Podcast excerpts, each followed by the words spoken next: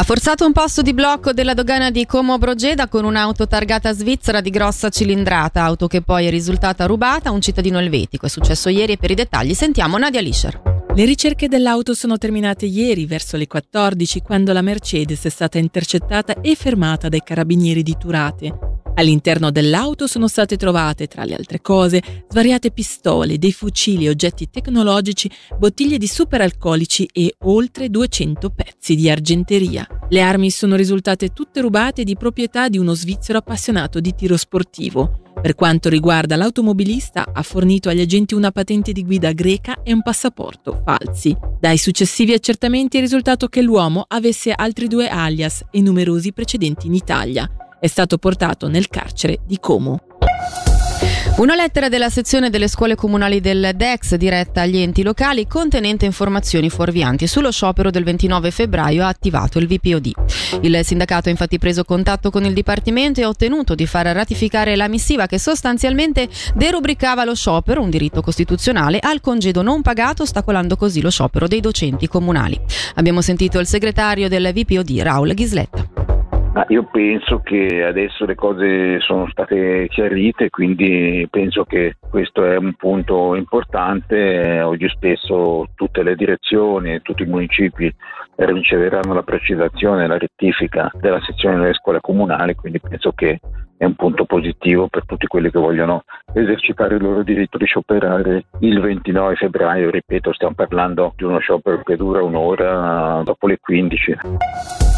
Ieri a Bignasco si è svolta la serata pubblica dedicata al centro ricreativo turistico del posto. Erano presenti oltre 200 persone della valle, ma non solo, per ascoltare le persone dell'architetto che ha presentato nel dettaglio il progetto. Ce le riassume Pietro Palli, responsabile progetto per il municipio di Cevio. Progetto prevede uno stabile con una piscina coperta che nei momenti belli può essere aperta praticamente esterna. Ci sarà una zona wellness, una buvette, si prevede anche la realizzazione di un'area camper eh, definitiva. Sarebbe bello poter offrire qualcosa di un po' più gradevole e fruibile. I costi dell'investimento siamo attorno agli 8 milioni e 9, dovremmo capire chi ci sosterrà. Si tratta di un progetto di interesse regionale, quindi ci aspettiamo e vediamo già un interesse degli altri comuni della valle a contribuire chiaramente con i mezzi disponibili a, a questo importante progetto.